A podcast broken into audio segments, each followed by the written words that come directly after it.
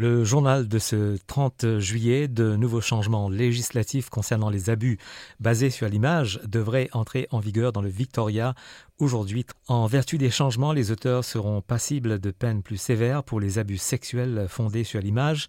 Le nombre de femmes victimes d'abus basés sur l'image dans l'État continue d'augmenter.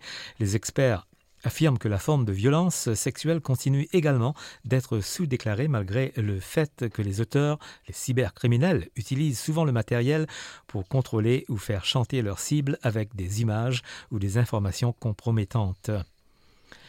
Des débris ont été retrouvés lors de la recherche de quatre militaires australiens toujours portés disparus après qu'un hélicoptère de l'armée australienne s'est écrasé dans les eaux au large des îles Whitsundays dans le Queensland lors d'un exercice militaire conjoint.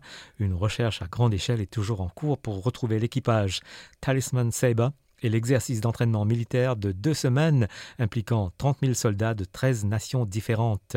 Les membres de l'équipage disparu viennent du 6e régiment d'aviation basé à la caserne de Halsworthy en Nouvelle-Galles du Sud à Sydney.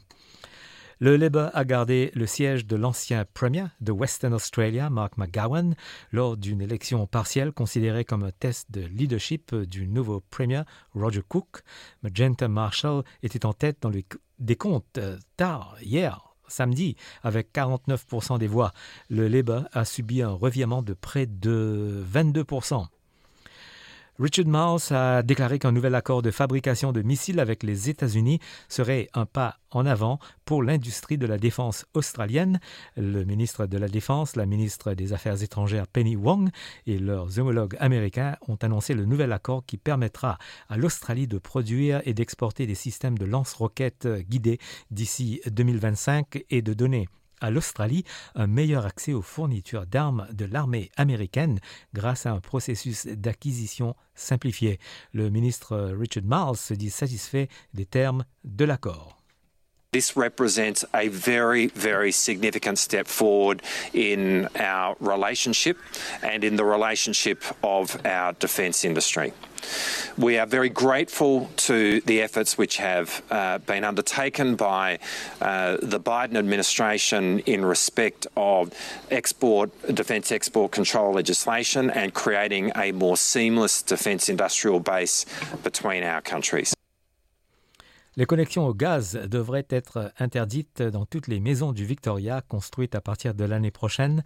À partir du 1er janvier de 2024, toutes les nouvelles propriétés résidentielles et tous les lotissements nécessitant un permis de code de l'urbanisme seront alimentés uniquement à l'électricité. La ministre de l'Énergie euh, de l'État du Victoria, Lily D'Ambrosio, a déclaré que les changements aideront le Victoria à atteindre son objectif de zéro émission nette d'ici 2045. Going all electric will save a new homeowner $1,000 off their energy bill each and every year. we know that the cost of living for Victorians uh, is getting bigger and bigger. From the 1st of January 2024, all new residential buildings that require a planning permit will be all electric. And from now on, so will all new government buildings in Victoria. Le 1er août, euh, dans deux jours, marque le début de la semaine des personnes disparues. En Australie, la semaine vise à sensibiliser à éduquer et à aider le profil des personnes disparues de longue date. Plus de 55 000 Australiens ont été portés disparus l'année dernière seulement et ce chiffre a augmenté de 35% depuis 2020. Pour aider à lutter contre cela, la MIST Foundation lance un nouvel outil de formation, une première mondiale pour aider les professionnels à mieux soutenir les familles de personnes disparues depuis de longues dates. On écoute Jill Carda de la Fondation. It's a very uh, complex situation, and the ambiguous loss that the families and friends suffer is is very real, and something that uh, that the Mist Foundation puts a lot of effort into um, supporting. Ambiguous loss is real, and it's something that you can um, learn from these uh, two-part videos that we've released to support people in just talking through the situation and understanding what they're going through. L'Union européenne a interrompu son soutien financier au Niger après que des chefs militaires ont renversé le président Mohamed Bazoum qui a été démocratiquement élu. La Banque mondiale classe le Niger parmi les pays les plus pauvres du monde, recevant près de 3 milliards de dollars par an en aide publique au développement.